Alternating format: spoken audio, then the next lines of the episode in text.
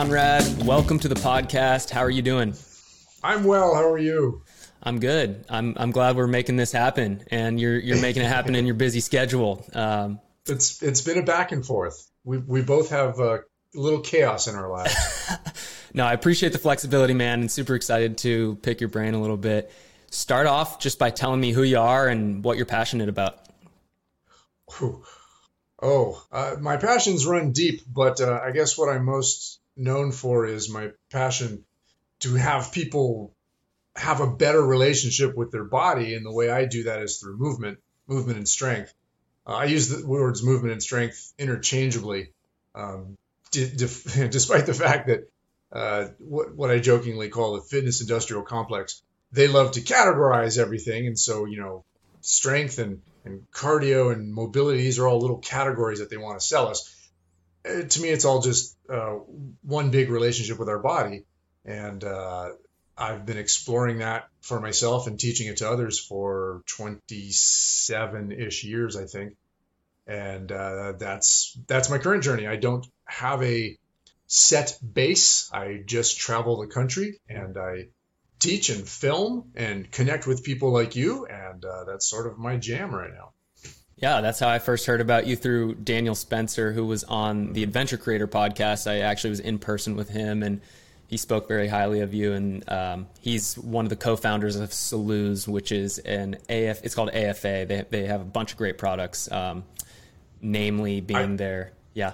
I triple dog dare you to try to pronounce what AFA actually stands for. I can't even do it. I joke when I, I show people the product. I'm like, you try and pronounce it because I sure yep. can't. Yeah, I don't even know. Yeah, there's lots of videos of me trying to do it, and I, I fail miserably. That's funny. Yeah, one of the things that you know, jumping right in, like uh, I've been on this journey similar to you, where we're learning about this relationship to our body through mistakes, through injuries. You know, learning what's not what not to do. And I've had a bit of a shift from thinking about fitness as mainly what you do in that hour or two in the gym to more of a holistic movement practice is the term that I've kind of been gravitating towards is thinking about sure. like right now I'm standing at my desk because it's if I was sitting all day it would, that's you know you're always constructing your body I think is Aaron Alexander's comment or, or quote. And um, yeah talk to me about how you really fell down this road and and how'd you get started learning about this? It's, maybe a little bit about how it's transformed your approach to this over the years. Oh tra- yeah the, the transformation is, has been big. I started like a lot of people started, and, and maybe you started as well. I was uh, a, a, smaller guy who wanted to get bigger because yep. that's what you know. I grew up in the I grew up in the '70s and the '80s. This that was um, uh, the macho world, and so you know I, I associated. I, I, was drilled that you know somehow muscles equaled manliness or something like that, and so that's not true. I, I was, always thought that was the case. well, um, there's other options. Let's just put it that way. Absolutely. So, you know, after being bombarded for decades with Schwarzenegger and, and, and Stallone and all that, uh, the skinny little me in my 20s, I thought, well, I'm going to put some muscle on. It took a very short period of time to realize that, A, I'm not ever going to put on a ton of muscle. I'm never going to be super big. And, but B, that's not what it's about. Uh, somehow, thankfully, despite all the, the propaganda of the media in the 70s and 80s, there was my parents and other wise people in the background in my head saying, you know what, you're different, you're, you're better than the superficial you. you. There's there's more depth to you, and therefore I started thinking about it. There's more depth to strength. There's more depth to ability. Um, and therefore, there's more depth to this concept of fitness. Like you said, it's not just that hour in the gym. In fact, what the big switch eventually became was that the hour in the gym is simply to give us the ability to have a movement and strength practice. So the gym is not the entirely the, the entirety the the completion the, the complete packet. What am i trying to say? You know what i'm saying. Entirety. the gym is not our movement practice. The gym is just giving us the foundation to go have a movement practice. So what i want to do in the gym is train to be able to go then do.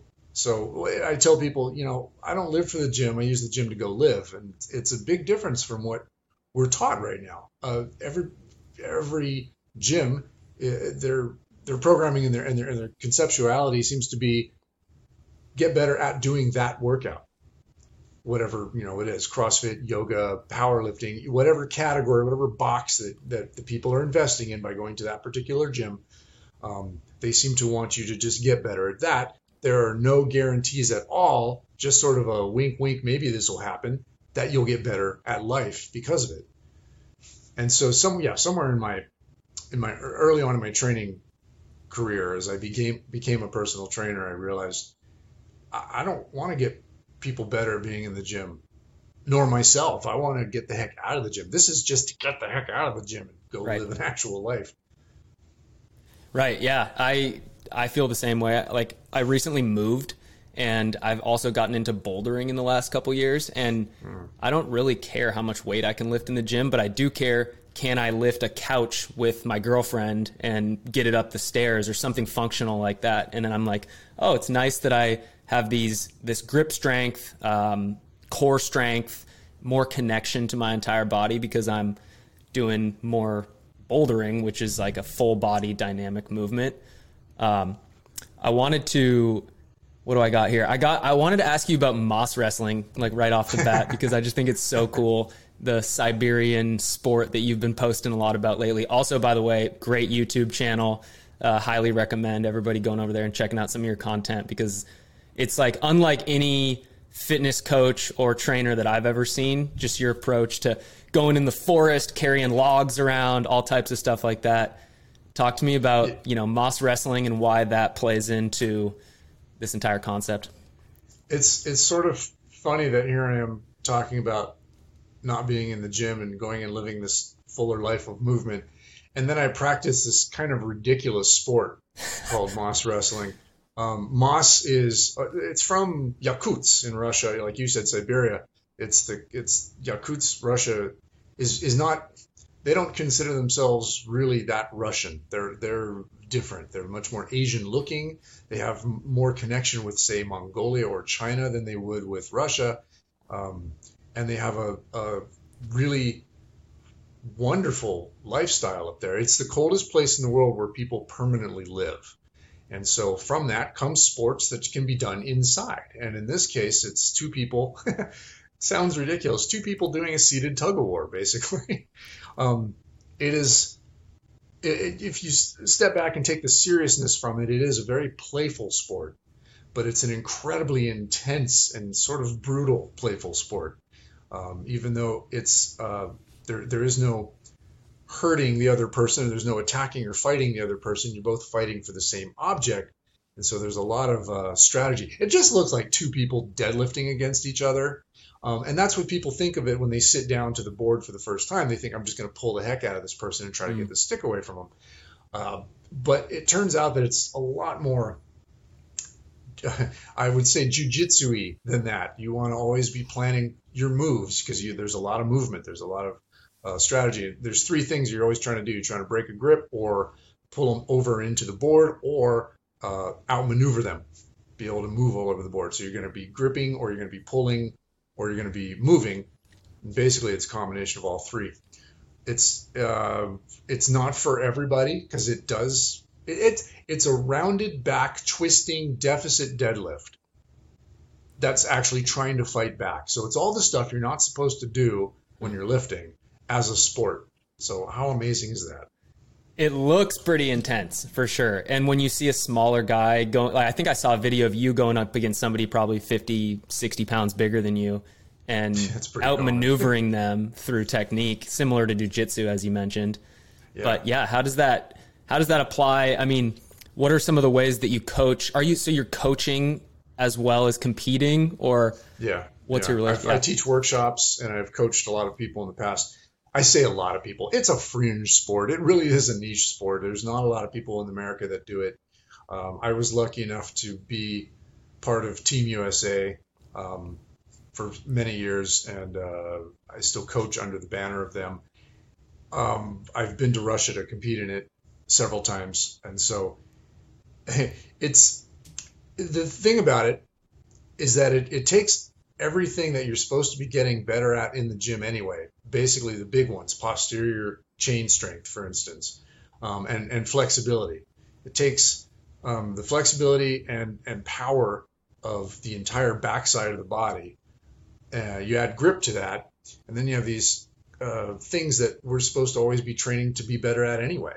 You know, so it, it in some ways it blends right in with strength or power training if you're already doing that type of training. Um, but then you have to add some sort of athleticism and maneuverability to it. And you got to really open up those hamstrings. That's where everybody's in troubles. The big guys pop hamstrings left and right because they're tight. So if I sit down at a board with somebody who's 50 pounds heavier than me, I'm going to try to move a lot because I know they're going to outpull me, but they're mm-hmm. also going to be really tight. So if I can move, that's going to play against their their uh, mobility, and I can hopefully break them that way. Speaking of hamstring, I blew my hamstring out super badly running a 40 yard dash in college after I hadn't oh. sprinted in years. We were doing yeah. this combine college dorm event, and I popped my hammy, and that was probably one of the first times where I was in. I had like a long term thing I had to deal with. I also was in a car accident that taught me a lot about taking care of my spine, spine health. Um, but what are people doing wrong in in the gym, in life? Like, what are some of your clients or the people that you see in 2022 that where people are falling into the wrong movement practice or just doing things that are counterproductive? This is this is a really big question because it starts not with the movements or the exercises with themselves, but with the concept of not having any purpose. People go to the gym and they don't actually have a purpose. They might have goals, but uh, the one thing uh, you can learn as a trainer, if you keep the eyes open, is that most people who go to a gym actually don't know how to set goals because we can only set goals based on our experiences. And so, if the only experience you have with fitness is what the uh, industry tells you, what media and marketing have told you are supposed to be your goals, which is what aesthetic usually it's the, the mirror and the scale, um, then those are going to be your goals. When in reality, if you're going to create a better relationship with your body, then we better start talking purpose. And it's really interesting how little purpose is seen in the fitness world these days.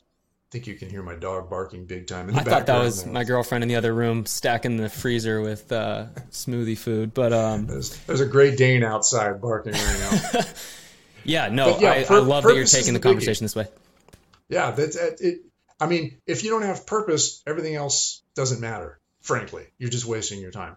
Um, I like to say that there's four main things that uh, trainers should always be focusing on when they teach, and uh, it's uh, technique, uh, program design, um, uh, personality, and purpose. And only one of those is the super important one. The other three we can vary. We can all have variables. We can all have uh, differing ideas of how to approach it. But if you don't have that purpose, if you don't have the, the concept of why you're doing it, like truly why, a deep philosophy that you're building yourself, that's your fitness, your movement journey. Uh, if you don't have that, then what the heck are you doing? Um, and so, you know, I yeah, I see a lot of trash in the gym in terms of movement and, and that sort of thing. But the biggest thing I see is a giant blanket of lack of why. Um, and so if you ask a gym about their philosophy, they're going to spew tenets of fitness. Oh, well, we're trying to get you more mobile or more strong or whatever. We're trying to get you more fit without ever explaining what the heck that actually is. You know, except for the, the, the copy and the keywords that, that, that, we hear all the time, you know, the general uh, marketing copy that's thrown around all the time. Yeah. And so the first thing I do with a client and the first thing I do with my workshops is I have people start defining what their purpose is. And there's a there's a very simple way of doing that. You can use the word I, I like the word strength. Um, uh, you can basically strength and fitness for me are synonymous, just like fitness and movement or, or strength and movement are synonymous. By the way, here's my giant dog. Beautiful. She came in to say hi. So, so if I have, if I want people to define it, um, this is, by the way, a permanent journey. We should always be defining it. We should always, you know, be uh, evolving our definition or or just uh, adding to it. But uh, uh, what I, I do is I ask one simple question, and I say I say, why is fitness or strength important to you? And once you start answering that question, you have your definition of what it is. Because when I talk fit, fitness, I'm not talking um, the body's ability to generate force, which is the basic physical definition of fitness. We use the word in a much more metaphysical way all the time. We often use in conversation or or in philosophy a concept of strength that has nothing to do with physical. And so mm. strength training often might have nothing to do with physical, or at least is just creating a physical foundation for something much more metaphysical. And so if I ask you the question, what is uh, why is it important to you? As you start answering it, you start getting answers as to what it is. If you say, well, I want to be there for my family, awesome. Guess what strength is? you, if you say, I want to explore life in a much greater capacity, awesome. Guess what strength is? And so uh, that is step one. Before we talk about what movements we're going to do, what exercises we're going to do, or what program we're going to do, where's this journey going to take us? And it's not something you have to do right away, but it's something you've got to start doing. The first thing that comes to mind for me is I want to feel good.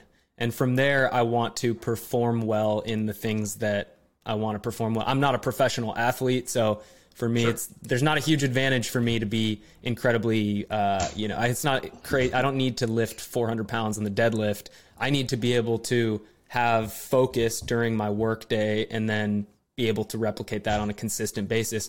And also, as I'm 28 years old, getting older, uh, learning about how to take care of the body as I as I kind of age is another huge thing. And and I think fulfillment and mortality kind of come hand in hand because once you realize that this life is so short and that the physical body that we have is it's very um, what's the word ephemeral or just short lived you know? Every, you're mm-hmm. constantly uh, changing. And so there's a I think it was uh, there's an author his name's Sebastian Junger and uh, he talks about you never really know what you're training for. He was a he ran like a 420 mile and was a really great athlete. But then he found himself in the hospital with a blood clot or, or something. He had some type of like near death experience. And the doctor basically told him, if you weren't as physically fit as you are, you wouldn't be around to take care of your your family and your kids. So mm-hmm. when you have that lens, it's like,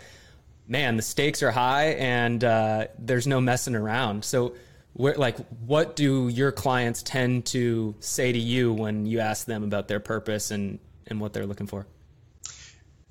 Initially uh, it it begins with well you mentioned the term feeling better. Yeah. That right there is a is a great start but then you have to figure out well what the hell does that mean? Yeah. Like what does it mean to feel better? Because I, I know so many people and you've probably heard this and or maybe you experienced this. I still see it on my social media feed all the time, and, and my clients have always told me this. They can force themselves to get to the workout because they know they're going to feel better at the end. Okay, cool. If that's what gets you to your training, awesome. How do we make that happen during? How do we make the movement and, and the pursuit of movement make you feel better during? Because that's what we're trying to take to our movement practice outside of training is that movement can be something that makes you feel better. Strength is something that makes you feel better. So uh, then we have to start defining well what the heck is it that feel better means? Uh, this you know we can go for layers and layers. Um, it comes down to a few things. Uh, for me it's what i call the three p's. I have two lists of three p's and this is the first list of three p's and it's provide, protect, and play. For me, all my training is geared towards those three things. I want to provide for my tribe, you know, whoever that is, the family, the, my neighbors, my peer group, my, my, my country, my planet, whatever. I want to protect them and I want to play with them. And so when I talk about strength, that's ultimately what I'm aiming for all my strength is to build the skills. I'll talk about skill training maybe in the future because all my training is about building skills um, to then protect, provide, or play. And I find that those are fairly universal categories, but other people might have different things. Uh, perform is another one, like you even talked about that. If you are an athlete, whether you're competitive or not, and I think everybody who has a movement practice can consider themselves some form of, some form of an athlete. Um, perform is a good one too. So uh, if you have those purposes, if you define what your purpose is, define what strength means through those purposes, um, then there's one more thing you have to do, and make sure that you're training within your value system. Uh, what is it that you value? If I if I asked a question to a gym, uh, I'm probably going to get things like, well, I value respect, I value appreciation, I value love. And then you watch a typical workout where they abuse the crap out of themselves uselessly for for high repetitions of just pound, pound, pound, or mm. or uh, you know something that's more abusive than respectful, appreciative, or loving. Then their training is not matching their value system. And it's important to understand that suffering doesn't need to happen. We don't need to suffer to get better. S- struggle and and and um, challenge; those are big. We always need challenge to create growth. No growth happens without challenge. But challenge and suffering are not synonymous. And as soon as we can understand that, we might embrace fitness or or training or movement more. Because suffering right now is more being, like it's more passive. It's more like oh woe me, you know versus struggling yeah, and, is like it's you are the you are struggling against something for a reason. Yeah, but, but our culture seems to have this built-in um, concept that the greater suffering equals the greater reward in, in our in our politics, in our in our um, uh, work ethic, in our religions. Everything comes down to that, and our fitness uh, culture seems to reflect that. People want to go through some sort of suffering because that's supposed to give them a better reward. And so when I see people talk about, oh, I gotta go running today, I hate running. Why the hell are you running then? There's no reason to do that. If it if it if it is uh, not fulfilling you in some way, don't do it. There's all sorts of these other things that can build the same foundations of, of awareness and and and uh, your your body and, and strength and everything that are that you probably could enjoy more. You know, I, I saw there's a website called I Hate Burpees well, why the hell are you doing them then? Why are we suffering? Why are we giving ourselves movement as punishment? And I see that a lot in gyms where they actually punish people. Well, you're late. Go do 15 burpees. Okay, mm. that's movement as punishment. That should never be the case. Movement is movement should be uh, celebration and your value system. Again, do we value punishing ourselves? Uh, okay, some people probably do, um, and some people probably pay good money for that. But I'm saying maybe let's look at our training and our and our movement practice and, and train within our value system. And if we're training with our value system, then we're going to actually get to uh, achieving our purpose a lot, a lot easier, a lot better. That's fascinating. You say that. I I played basketball growing up, and same deal. You make a mistake, you get on the line, and you run. And uh, I, I, enjoyed running, but I don't know. I think uh, there's definitely something to be said about about that. Um, I just kind of blanked. Let me let me think for a second. I was gonna I was gonna ask you because you started talking about challenges, and so I'm kind of split between two directions. But um, we can be here all day. Good, good. I'm glad. So I've in my life had some major failures, some major challenges that in the moment were painful. You could call them. I suffered a little bit here and there, mm-hmm. but looking back on them, they helped me form the person that I am today and gave me the perspective that like when I go to the gym, it's the highlight of my day. Even though I was at yoga class yesterday, I could say suffering. I was struggling like you wouldn't even believe doing these like low, my glutes are just destroyed.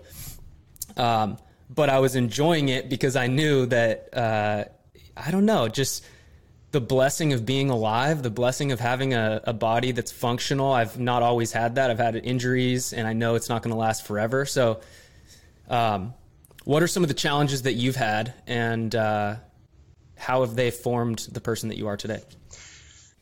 So you bring up a good point um, about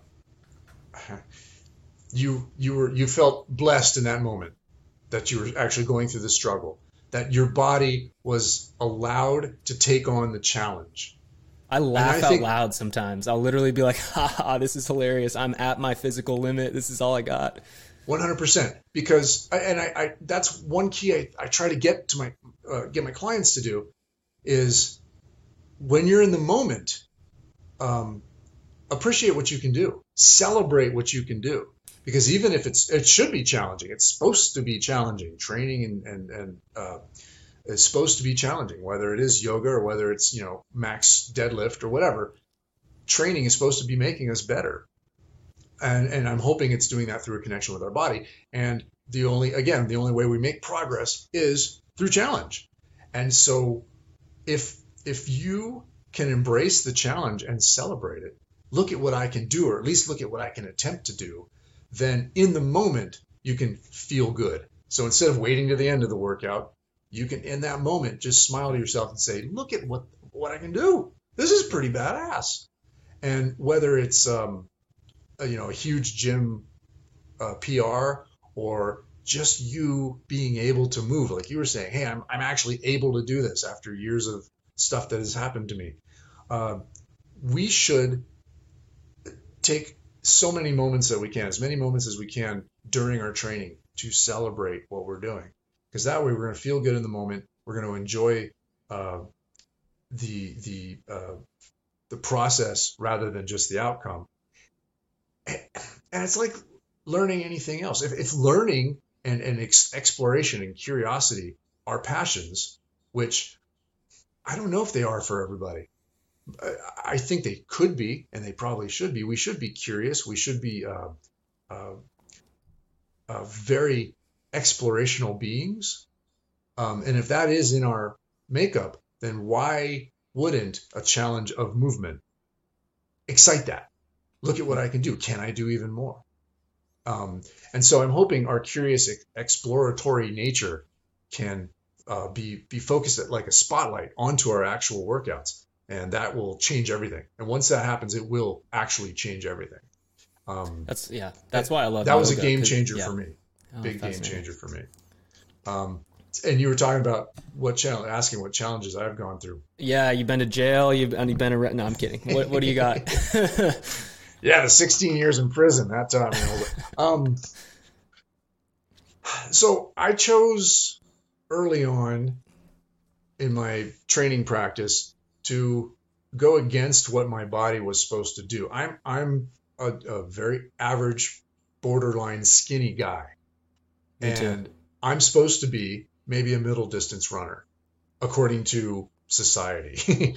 um, I'm supposed to be maybe a rock climber, you know, according to society, which, you know, I, I love rock climbing. But early on, I said, you know what? I'm going to do what this body's not supposed to do, and I'm going to go into strength competitions. Um, and I started uh, pursuing first did powerlifting and then competitive weightlifting and then strongman and then Mas wrestling, of course. And I was often in my competitions either the lightest or the oldest or both. Um, I I don't have a lot of medals from winning a ton, but I did, you know, I'd place once in a while. I'd win once in a while if I was in a category that I could do okay in.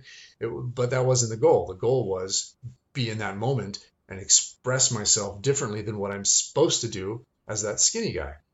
Um, and what I discovered was taking that path that this body was not supposed to take, according to the fitness industry, um, opened up a whole bunch of very interesting opportunities. Because when it came back to the stuff that I'm supposed to be able to do, I was actually able to do it better because I was creating this interesting foundation of strength that otherwise wouldn't have been there. Um, in the process of that, uh, I think I learned early on there was, you know, there was an injury here or there early on, but nothing. There was one one scare where I pulled my back pretty bad, and every and, smaller ones along the way, of course. I mean, I've got done this for 26, 27 years. And so uh, almost as long as you've been alive. Wow. Okay, that's weird. So every one of those steps, as and I know you know this lesson, uh, if you're wise enough to sit there with it, you learn all the lessons you're supposed to learn from it. I have this pain now. How can I still move? What can I do with this body so the pain doesn't come back? And how can I create a greater movement practice with this current limitation? And those lessons are um, mind blowing. So when I started embracing those lessons and, and, understanding those lessons and being able to teach those to other people. Then I thought, well, how do we learn the lesson without going through the pain first? How do we how can we learn the lesson without going through the injury first? And and that's been kind of fun, like trying to uh, uh, uh, nip it in the bud before anything happens. And and there that's a that's a relationship with your body where you learn the limitations and how to push against them but not be stupid about it. And mm. so, with, I will say, with age comes wisdom, hopefully. Um, and if you're lifting uh, consciously, if you're lifting with presence, Uh, there's the other three P's I talk about in my lifting are be precise, be present, be purposeful.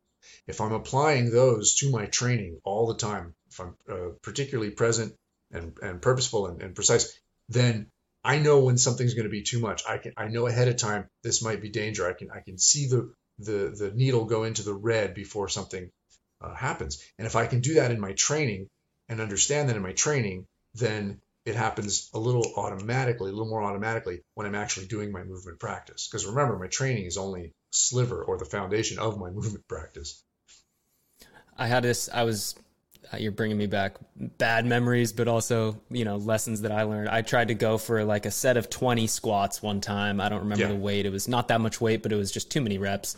And I got to like 17 or 18. I felt this like sharp pain in my neck, mm-hmm. and I racked the bar, and I literally had this excruciating pain in the back of my head, my neck. I couldn't even go to class for weeks, mm-hmm. and. uh Wow. Really, I haven't done much squatting since then. I do some front squats, but back squatting heavy, I kind of like let that ship sail just because I had I had literally pushed my body too far, you know. And so where do you find the mm-hmm. line? How like how do you is that something that comes with time and is it a feel purposeful, precise? I, I really like what you're talking about there.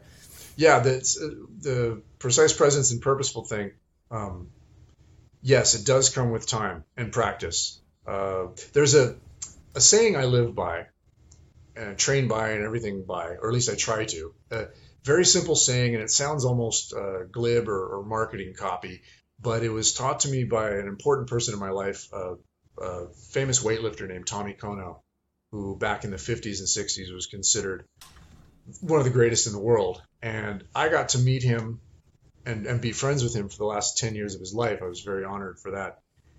And one thing he would just say all the time was that practice makes permanent.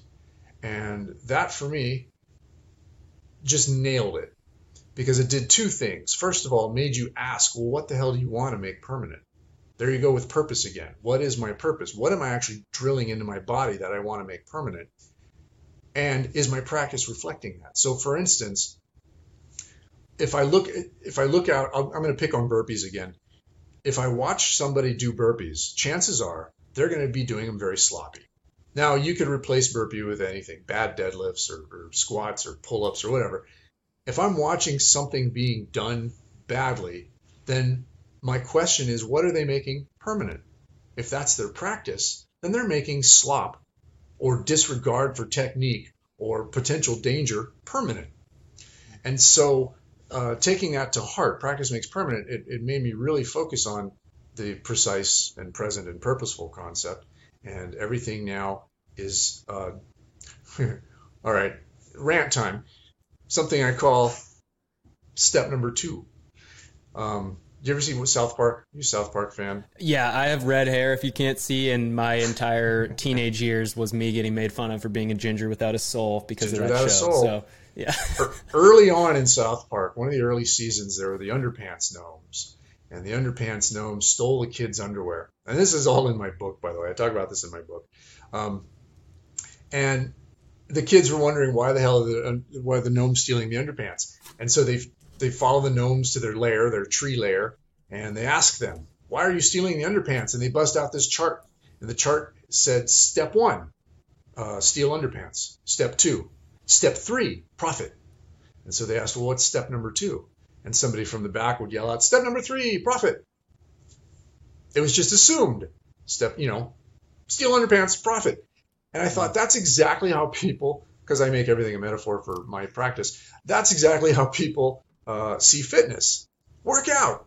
Step number one. Step number two. Step number three, a better you. Oh. It's just supposed to automatically happen. And Practice seeing, makes perfect, right? Is the phrase that we always are told. Right. And so we're we're we and we bought we bought the Kool-Aid and drank the Kool-Aid that somehow just because we're going to the gym, we're better. And yet I've dealt with hundreds of gyms and thousands of people over the years who gym regularly who aren't necessarily better. They're better at being in the gym. They can do their workout better, but overall they're not necessarily better. Their their connection with their body is not necessarily better. They're not better people. Um, they're just really good at going to the gym. And so I wondered what step number two was. And uh, without going into huge depth about that, because I have an entire chapter in my book about that, um, it is those three things. If I'm precise, present, and purposeful, then that leads to the connection with my body to take the gym with you so you are getting better and that was uh, that was important and without that step number two it's not going to happen and so most programming doesn't address that most gym culture doesn't address that it's just automatically assumed i'm going to be better because i can do this gym stuff and that's a bummer and that's where the fitness industry and i parted ways many years Fascinating. ago Fascinating. Fascinating. I listened to a podcast with Alex Hormozi the other day. Have you have you heard that name? No, no. And he he I'll send you the podcast. Is one of the it was a great episode on the Tom Bilyeu show. But he was he's a um, CrossFit guy that started a bunch of businesses and things like that. But one of the things he said is that if you want to have an uncommon life, you need to have uncommon beliefs. And so I see you as someone with an uncommon life, uncommon life, due to your uncommon beliefs. But how did you get there? Did you always have a sense that you were going to go your own direction? Were you a kid that was a rebel? How did you like? St- the real question is, how did you step into the power that you have and that you are as a human today? Uh, yeah, I started off. I'm going to thank my parents for this one, but I started off, uh, at least in my teen years. I'm going to, you know, thank God for punk rock. Um, music and, and punk culture really got me interested in free thought and thinking for myself. And and my parents really supported that and, pushed me in that direction. I remember my my dad and I. My dad was a musician. He was a professional musician his whole life, but he did a lot of jazz and you know uh, uh, stuff that I wasn't necessarily associated with to any huge degree. Um, and so he would listen to my music and see what I was doing, and I was listening to this violent, dark stuff, and and he he would say, you know, you listen to what you want to as long as you keep your hair washed.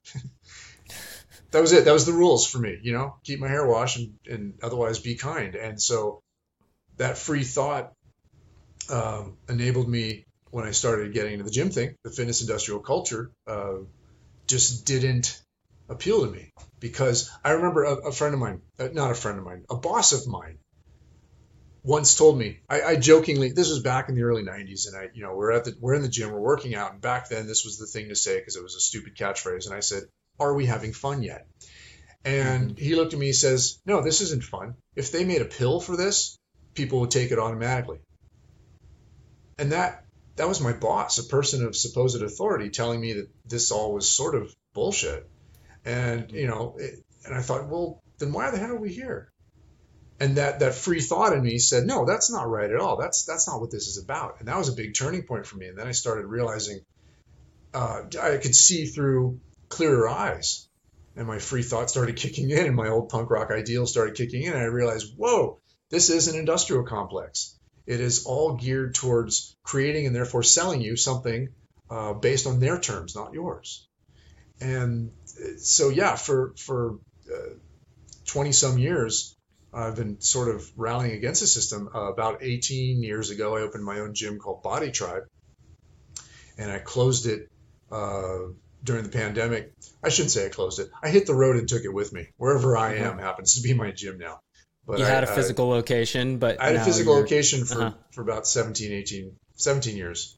Okay. And uh, it was unlike any other gym because we did practice things a lot differently and there was an actual philosophy most gyms don't have a philosophy most gyms borrow ideas from somebody who already created them crossfit is nobody in a in crossfit who owns a crossfit is doing their own thing. They're doing somebody else's thing. No matter how they say oh we're doing it our way. No you're not. You've taken somebody else's idea and you've bought it and now you're selling it. Um, same with trx same with yoga same with all these practices. It's a lot of taking other people's ideas and reselling it.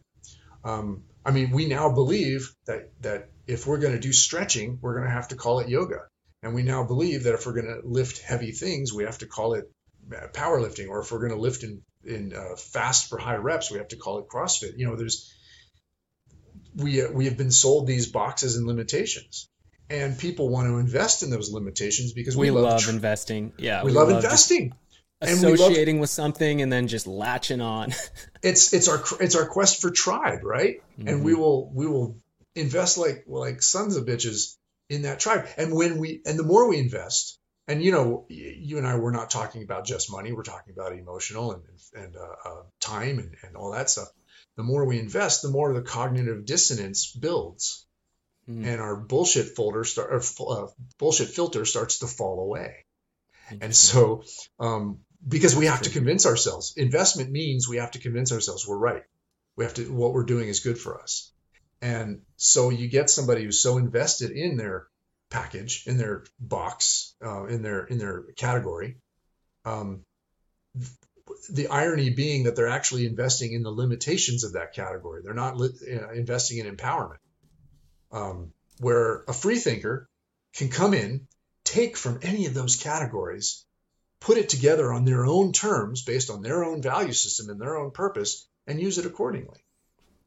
And that's what I, I try to teach people. That's why there's no body tribe certification. Um, the body tribe program, if you want to call it that, is actually a fairly loose template. Like if you sign up for my website and you, you know get the membership, you're going to get this loose template of ideas that I work with you in putting together based on your journey. Because that's what I want people to, to learn. So when people come to my workshops, I'm not going to tell them how. I'm going to show them ideas and get them to think on their own. That's my big goal. Move and think on your own you know, uh, you really struck a chord with me when you started talking about being a free thinker. For me, uh, critical thinking and being a free thinker has been just enormously powerful for myself and my growth. At 16 years old, I was raised as a Catholic, you know, Roman Catholic. This is the way. Oh, believe what we tell you. You're a uh, the government. It, the government has got your back. You know, there's just. I started to basically learn that uh, things are not always as they seem, and so I, I just really love how you're bringing that concept into fitness and strength. So how, if someone were to ask you, why should I be a critical thinker, or why should I reevaluate beliefs that I've invested heavily in in the past? And maybe it's going to be painful to like jump out to a different direction if you've already put a lot of eggs in that basket. You might be a, you might own a CrossFit gym, you know, yep, yep. and you might come to a place in your life where you realize that that's not aligned with your values or your values yeah. might change. Yeah. So how, how does that play for you and the importance of being a free thinker? I, I, I want to tell people that to be the ultimate teacher, if you're a you know a, a trainer, um, to be the ultimate teacher is to uh, get people to um, is to teach people how to learn. And if you're going to teach people how to learn, you can't be super busy installing um, dogma. And so my goal has always been let's build a foundation of strength because we want to look at the world and, and see it's just a big cauldron of possibility. And if we have a foundation to move from, then we can go and try all these things. And so, as a trainer, as a teacher of movement and strength, and notice I put movement first because most trainers don't teach movement, they teach exercise, and they have to understand what the difference between those two are. Um, if we're a teacher of movement and strength, then we need to also be teaching uh, why and and what's what uh, possibilities there are. Um, you know the, the old saying if if all you have is a hammer, everything's a nail. Yeah. If you're a power lifter, then you're going to have to believe that the big three, the squat, bench press, and deadlift, are the cure all for everything. If you're a CrossFitter, you're going to believe that Metcon is the cure all for everything. When in reality, you should be taking a little bit from both of those. Same with yoga. If you're a yoga teacher, you're going to believe that's the cure all. No, you take a little bit from that.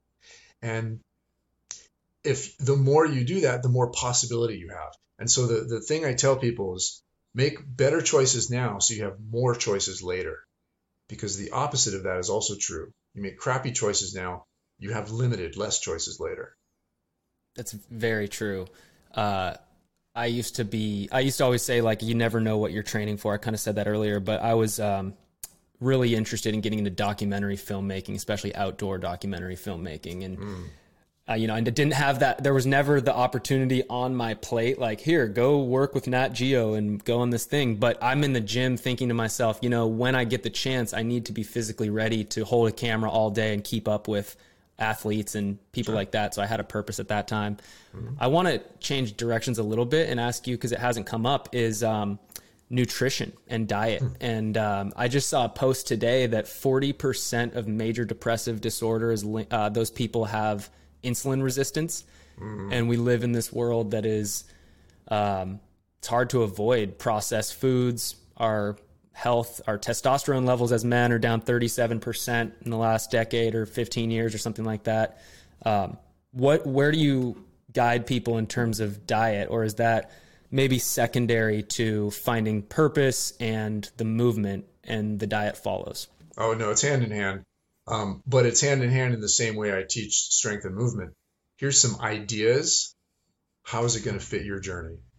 Um, again, the diet industry is exactly like uh, the fitness industry. It right. wants to reduce everything to categories. You've got the no fat category. You've got the no carbs category. You know, you've got all these categories.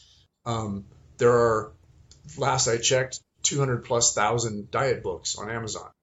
Um, I saw that. That's a lot of differing in opinion because not everybody's saying the same thing. So, what the hell are we supposed to do? And you gotta do something, yeah. But what's what's what's funny, sort of ironic, is that if you start talking to people, they know what eating right is, or they know what at least eating better is. Mm-hmm. Everybody has the understanding of what eating better is. And, you know, step one, less processing in our food. Step two, fruits and veggies are pretty good things. Um, you know, things like that. There's there's some basic understanding we all have. Like if you were to take somebody into a store and start saying and tell them what do you think's good, what do you think isn't, most people are going to have at least a pretty good idea. Oh, this stuff over here, pretty good. This stuff over here, not as good so we almost confuse ourselves so we'll be okay with our choices. I mean, hmm. I think there's like a purposeful baffling of ourselves just so we can throw our hands up and say, well, I don't know anymore. We do know. We do know. Uh, there was a trainer at Body Tribe, Allison, who used to say, uh, eat like a human, not like an American. And I always thought that was pretty accurate. Um, but it, again, it's a journey just like your movement journey. Figure out your purpose, and then start figuring out how you, how to eat. Now, we've we've come to believe that we're all beautiful little individuals who have our own precious ecosystems, and we do, but they're not that different. Um, they're not so different that I need all these needs that you don't. You know, I need these specialty things that you don't. We're not that way. We've bought into a lot of it. Yes, some people have um, specific dietary needs. Most of us don't most of us can just eat better and be wonderful and thrive.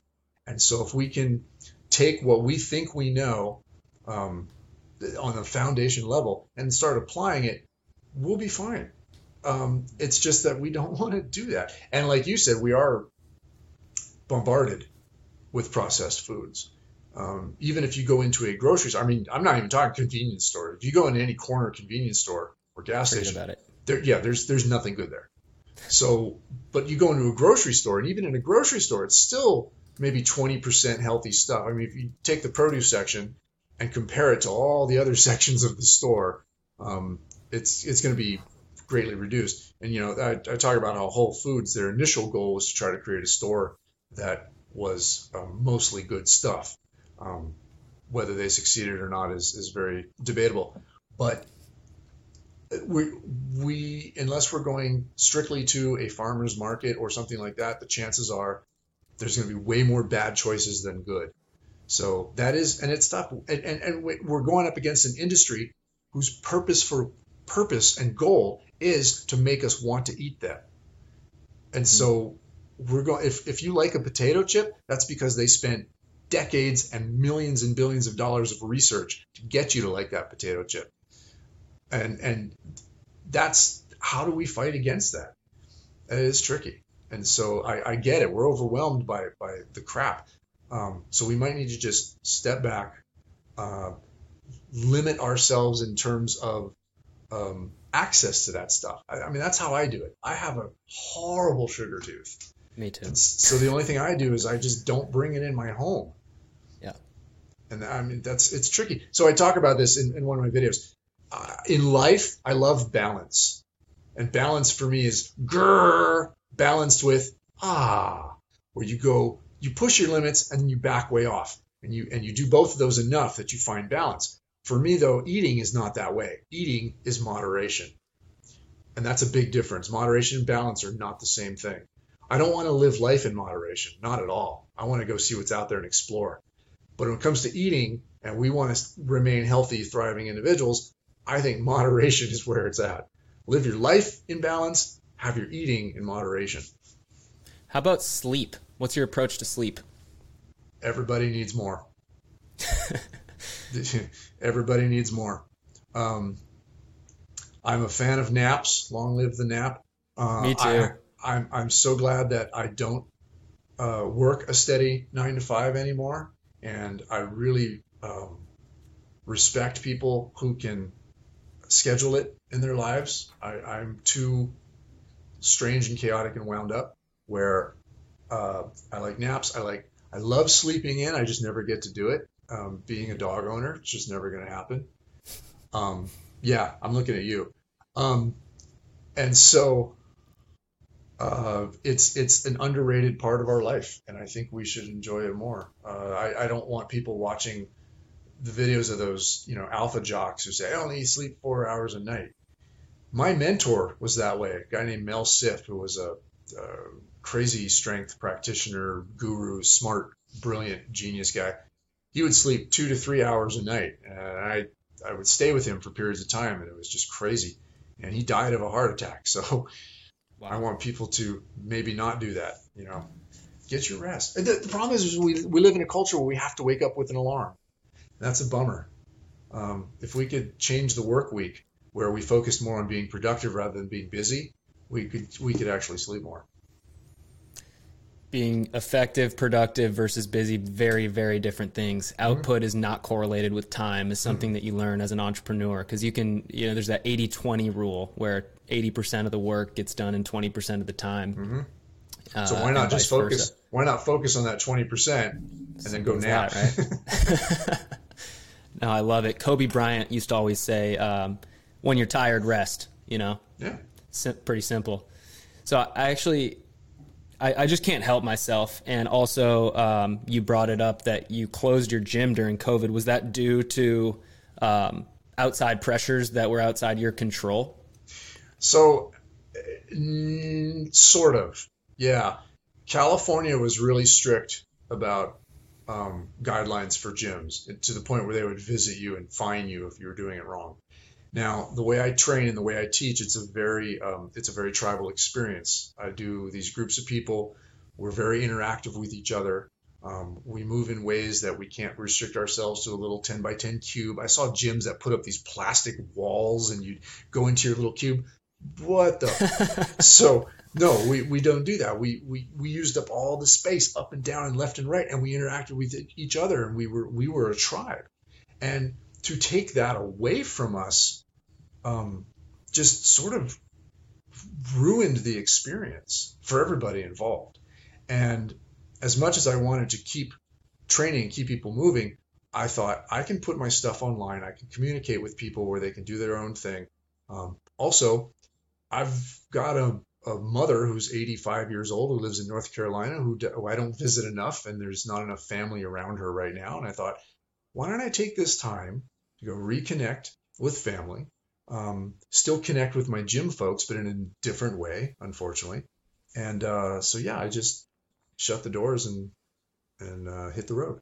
And I've been on the road ever since. I, I spent some time with my mom, spent some time uh, with various other folks, uh, my girlfriend in Texas, um, travel around, teach workshops, and that's my life now for two and a half years.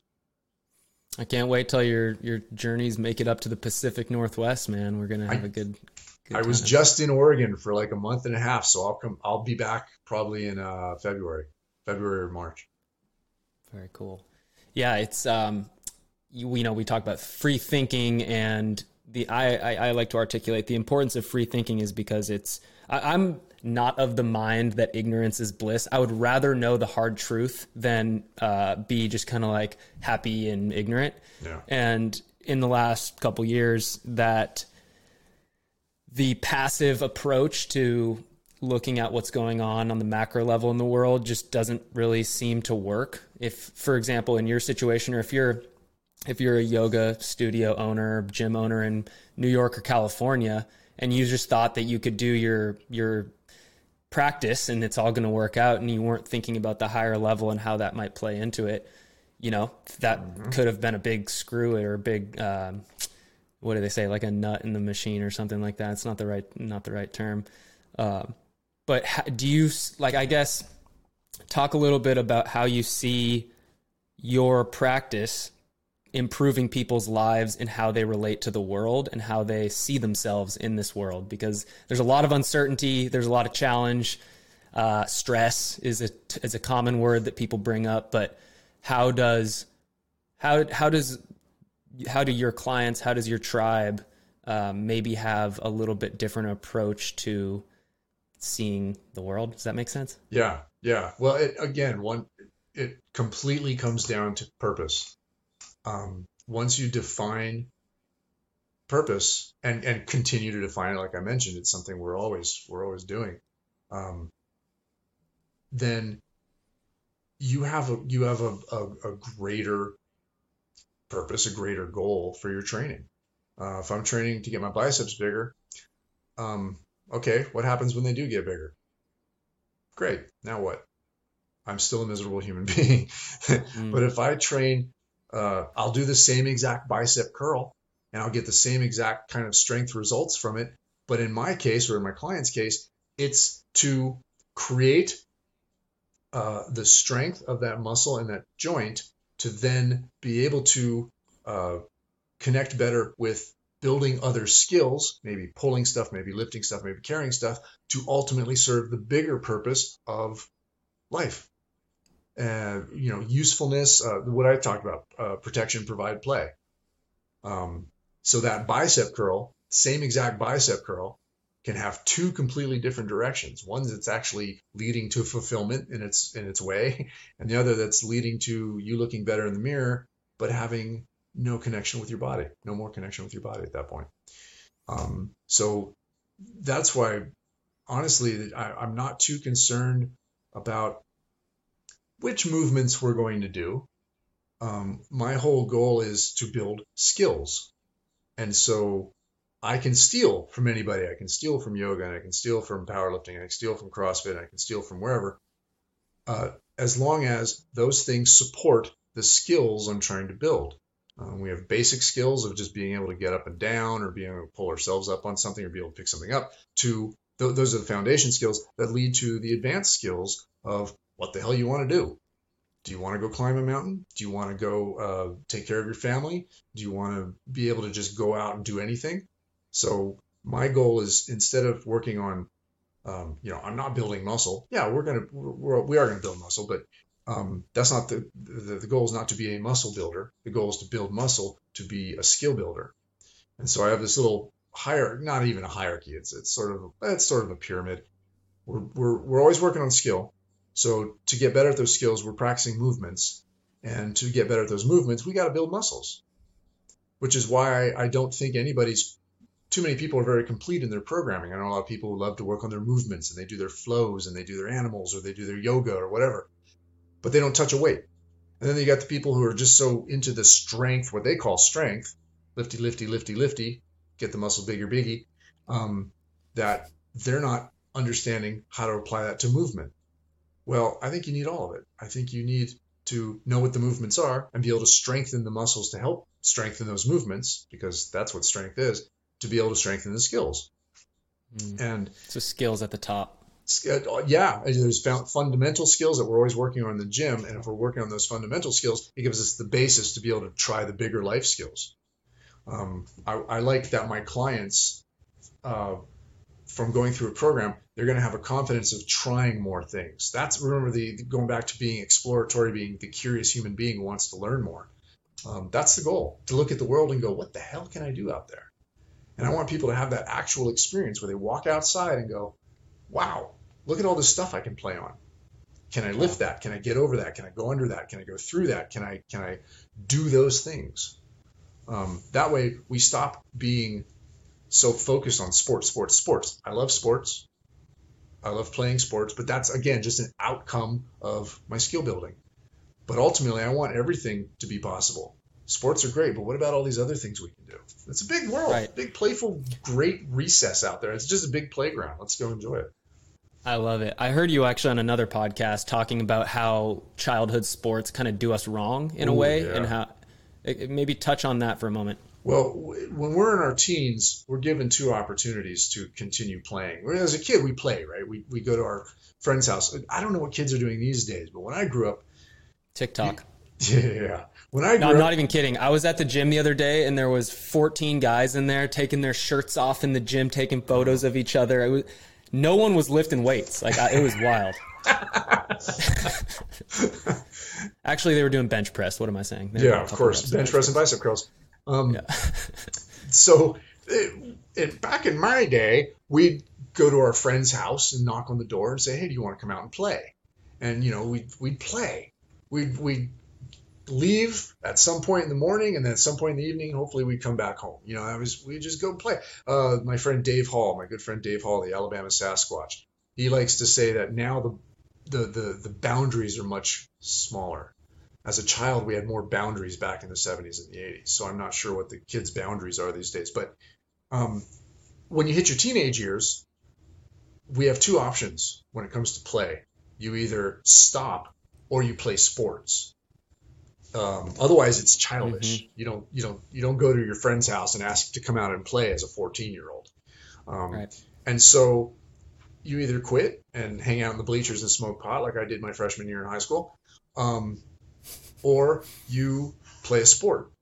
And once you start playing a sport, then play becomes about win at all costs Right. which destroys the idea of play for for for the rest of your life. I know people who played high school sports who are broken physically and broken in terms of connection with their body because that route can really screw you up in understanding what movement and strength actually is. And so that's a bummer. Um, so my big goal as a trainer is to reconnect us with the childlike concept of play where we look at the world and go, "Oh, can I do that? Can I do that? Can I do that? Let's let's go knock on a friend's door and go, "Hey, you want to come out and play?" Mm. The other thing is when you're a teenager, you're looking for identity. You're looking to find who you are, and Yeah. so sports, if, Yep. especially if you're decent at them, it's it's you get a lot of encouragement. You Yep. get, you know, the girls are saying, "Oh, who's the best player on the team? Oh, wow, you know, he's on the starting t- starting lineup." You know, and so you get a lot of uh, social clout, if you will, from your performance on the on the court or whatever it might be. When I was, it was kind of I won't go down the whole story, but I was on the varsity basketball team as a freshman. Pretty pretty rare. I was like as the same height as I am now at 15 years old, and I was almost as athletic as I am now. Um, and senior year, I was not. I was cut from the team, not due to my skill, but due to my off-court shenanigans and just bad attitude and mm-hmm. bad relationship with the coach. And so I had to redefine and basically like completely I, I had basketball was my life for years and years and years and then it was just like a void and it was like what am i going to do same thing with you i'm going to meet up with my buddies i'm going to smoke weed and by the time i got to college i was 142 pounds and just like a little scrawny little kid you know um, and still you know i'm still trying to find that identity and i'm not not a scrawny little kid anymore but Well, imagine what ha- what would happen if you kept playing sports. If somebody keeps playing sports through college, they're lucky enough to get into college sports. They hit 24, 25 years old. They don't. They're not going to play professionally. Most people aren't going to play professionally. Then what? Where does their identity go? Mhm. Their their whole entire movement identity was as a sports athlete, and then they spend the rest of their lives not connected with themselves, wondering, you know, how do I do that? How do I get that back? And so they've had four, five, six, seven, eight years, maybe longer if you start sports at a really young age, of um, learning regimented, lack of free thought, completely um, limited movement practice. And so by the time they're in their tw- late 20s and get into their 30s, um, the practice makes permanent. What have they made permanent with their body? You know, we'd like to say, oh, athleticism, hmm, tension patterns, ideas about movement, all these things that actually limit how we relate to our body. That's a bummer. Adult athletes often need to be, I hate to use the term, but re educated about how they move and how they uh, think about movement.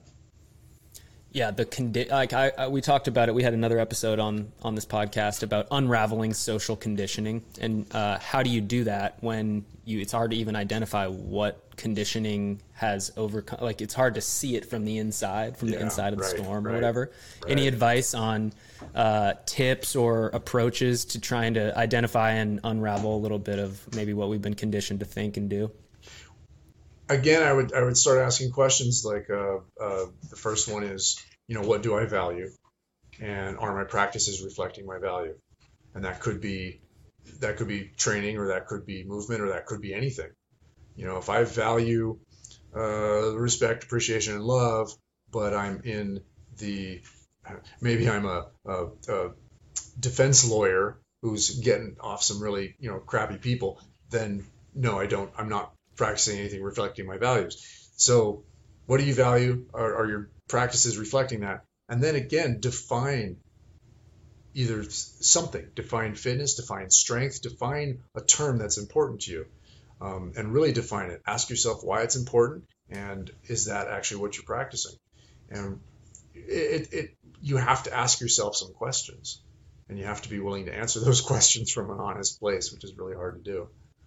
Very hard to do asking yourself uh, the thing that uh, I was writing about recently is like what do you, what do you really want in life you know? Because we pursue I, have in the last couple years I've spent a disproportionate amount of my time working on my professional growth or my um, video editing skills or whatever it might be only to find that one day the company I was working for and you know it was actually a blessing in disguise. The whole company blew up and I was laid off and it was a it was um, just kind of an eye-opening thing that you just you never want to put all your eggs in one basket if that makes sense mm-hmm, like mm-hmm. uh or let someone else control your own destiny. And so i've i've just been gravitating towards like trying to be my own boss and create my own life that's not reliant to the maximum extent as possible on somebody else judging me or liking me or uh, giving me permission to do something. Um, well you so, asked yeah, the you asked the question um, you know what do i want to yourself? Uh, I, I, I think I would phrase it, what am I passionate about? Mm. Um, then I then I find though that some people actually don't define don't connect with a passion. But you know what everybody can do is everybody can appreciate. So then you can ask, well, what do I appreciate? You know, passion and appreciation aren't the same thing, but we can all um, passion is like extreme appreciation, I guess. But we can all yeah. appreciate even if we're not passionate people. So what do I appreciate? And is my path taking me towards those things and for me it's like it sometimes seems frivolous to gravitate towards something just due to passion yeah. Uh, yeah. Sometimes I question, am I spending too much time listening to politic podcasts? Should I learn less about the wars in the Middle East and more about sales, you know, or whatever, you know, something that's going to move the needle a little bit more. Um, so I, I, appreciate the encouragement to, to look towards. I just, uh, I just bought a new drone. Like I just nice. hit clicked on click. I just clicked on the button to buy it just a few minutes a before this podcast. Yeah, I, am getting the the newest FPV drone they put out. Oh, that's awesome. Because I don't know anything about FPV, but I love droning and I love filming, yeah. and so I'm I'm watching my finger just go. You know, it's saying that's a lot of money. That's a lot of money. That's a lot of money. But like you're saying, I'm going to allow myself to do that right now um, and not worry about do I have to be doing all this other stuff. Sometimes I have to do something um, for me, and that that's going to be for me. I love doing stuff for my tribe. That's ultimately what I do everything for is for my tribe, and that's my passion. This one's for me, and I'm to do it for me. Um, uh, but that's you know that's part of the play. If my purposes are um, provide, protect, and play, then yeah, sometimes we got to play. That's a huge part of it, and I we forget yep. we forget to play sometimes. Totally, totally. We get too serious with ourselves mm-hmm. sometimes. Mm. Uh, this, this, thing I wrote in my book a long time ago was, uh, "I take my silliness far too seriously to be bothered by your silly seriousness." That's a good one.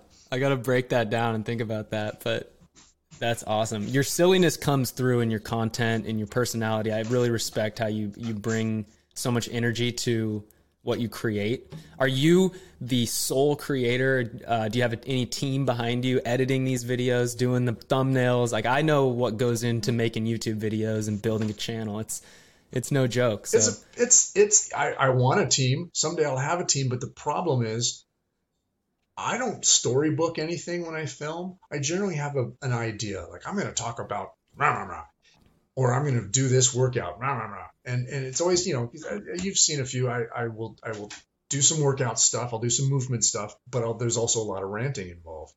There's a lot of philosophy involved. That's the big thing.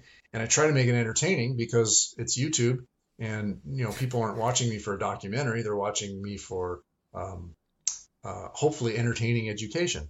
And so, mm-hmm. you know, it's jump cutting and there's graphics and stuff. That's all me. And it's hard to do that with a team because I have no idea what the end product is going to look like. It's, right. it's, I film a bunch of stuff. I film uh, an hour, sometimes more worth of stuff. And then my, I throw it all on the computer and go, how am I going to turn this into 10 or 12 minutes? And how am I going to make that entertaining? And so it takes me hours be, oh, I know. Mostly because, yeah, I mean, you, you're an editor. Mostly because I don't quite know where it's going, and so um, I have, you know, I, I have to look up all the graphics myself. I'm, I'm not, I don't do VFX much at all because I don't know how. I'm just, I just got some new plugins. I'm really excited about, you know. So it's, it's Are you all, Premiere? Uh, Final Cut. Final Cut. Okay. Yeah. Okay. Yeah, the other day I spent literally six hours figuring out how to do a motion graphic title that follows an object on a video. So like the title comes in and then it moves a little bit. Yeah, yeah. I like, dude, I, I don't know if that was a good use of my time, but yeah, it was no, kind of like I had to. so just today, we're going off topic. Because this is fun. Just today, I got a new plugin that does that sort of thing with drone shots where it, okay. where it sets up uh, titles that can move wherever the drone shot does. It's really cool. It okay. self tracks itself. It's amazing. And yeah, I spent two hours learning how to do that. I'm still just barely, you know, unwrapping the damn thing. So, um, oh, you have the drone? Yeah. Well, I have. I've I already have two drones. Okay. I'm nice. building a fleet. This that's my first drone. I called my midlife crisis. It was either you know I don't that's buy a Cor- I don't want a Corvette. I want a drone, and so I'm on my third drone now when my girlfriend and I last spring, I don't know if I even should say this, but whatever, I, we broke up for a week and I found myself buying an electric motorcycle. And now I've got this monthly payment on this electric motorcycle and it's freaking cold outside. Loved it all summer, obviously, but it was kind of one of those same deals, like mid, mid, uh, breakup crisis. I just need something. Yeah. And, uh, we, we do that, man. Retail therapy sometimes. Yeah, it's absolutely. not really fulfilling. I think this one will be because it is part. Thankfully, it is part of my overall practice. You know, yeah. In making videos, I do a lot of drone shots, and I have a lot of fun with drones, and and so um, this will actually play into that. Thankfully, but still, it's scary hitting that little pay now button. oh yeah, oh yeah. Well, Chip, I'm gonna wrap it up, man. If if you've got any other final words, um, any final words of wisdom please share them. But where else can we follow you, find you? Uh, the YouTube channel is Body Tribe. Yeah, Body Highly Tribe recommend. on YouTube. I'm Body Tribe Chip everywhere else, Instagram okay. and Twitter. Not Twitter. I don't do Twitter. TikTok. once oh, in, on TikTok. Once in a while, I actually do TikTok.